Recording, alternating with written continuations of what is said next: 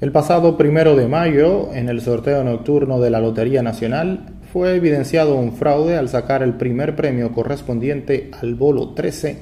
en un sorteo extraordinario que sería conocido fuera del país. La presentadora de ese sorteo, Valentina Rosario Cruz, tenía el número 13 escondido en sus manos. El no vidente Miguel Mejía simuló que lo sacó de la tómbola y se lo pasó a la presentadora, quien lo mostró a las cámaras de televisión. Como de costumbre, el Colegio de Notarios, en cuya representación estuvo Eusebio Martes Céspedes, los observadores del Ministerio de Hacienda, el Colegio Dominicano de Contadores, FENABANCA y las autoridades de la Lotería Nacional, presidida por Santos Encarnación, subdirector de sorteos de la Lotería Nacional, supervisaron el sorteo de esa noche. Siete días después, y tras una denuncia de Sigfrido de la Rosa, propietario de las bancas Doble Play, Luis Michel Dicen, administrador de la Lotería Nacional, anunció al país el fraude depositando una querella ante la Procuraduría General de la República, que inició una investigación dando como resultado 10 apresamientos y 15 allanamientos realizados este sábado aunque la Administración de la Lotería Nacional se desvinculó del fraude e informó que toda la información referente al caso debían solicitarla en la Procuraduría General de la República, el orden investigativo no ofreció detalles de los pasos dados, aunque empezaron los involucrados a desfilar por las escaleras de la Procuraduría especializada de persecución de la corrupción administrativa. El primero en ser cuestionado por la PEPCA fue Miguel Mejía, quien de acuerdo a una llamada que hiciera al programa radial Sol de la Mañana, reveló que no había pasado el bolo y que le ofrecieron 800 mil pesos por cometer el fraude. Aseguró además que ensayaron la ejecución de este hecho en varias ocasiones en una gran residencia. Mejía expresó además que estaba colaborando con la Procuraduría General de la República. Ante la suspensión de todos los sorteos y la contratación de nuevos presentadores en la Lotería Nacional, el presidente Luis Abinader, a través del decreto 334-21,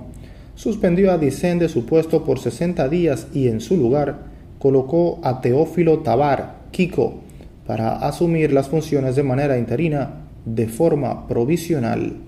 y honorífica.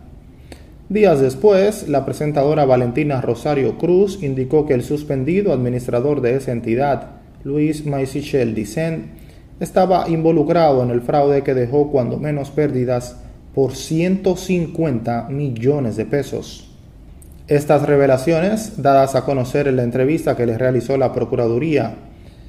incluyeron que le ofrecieron 2 millones de pesos por cometer la infracción y solo le entregaron 22 mil pesos en dos partidas de 7 y 15 mil pesos, pese a que reclamó en varias ocasiones la totalidad del dinero.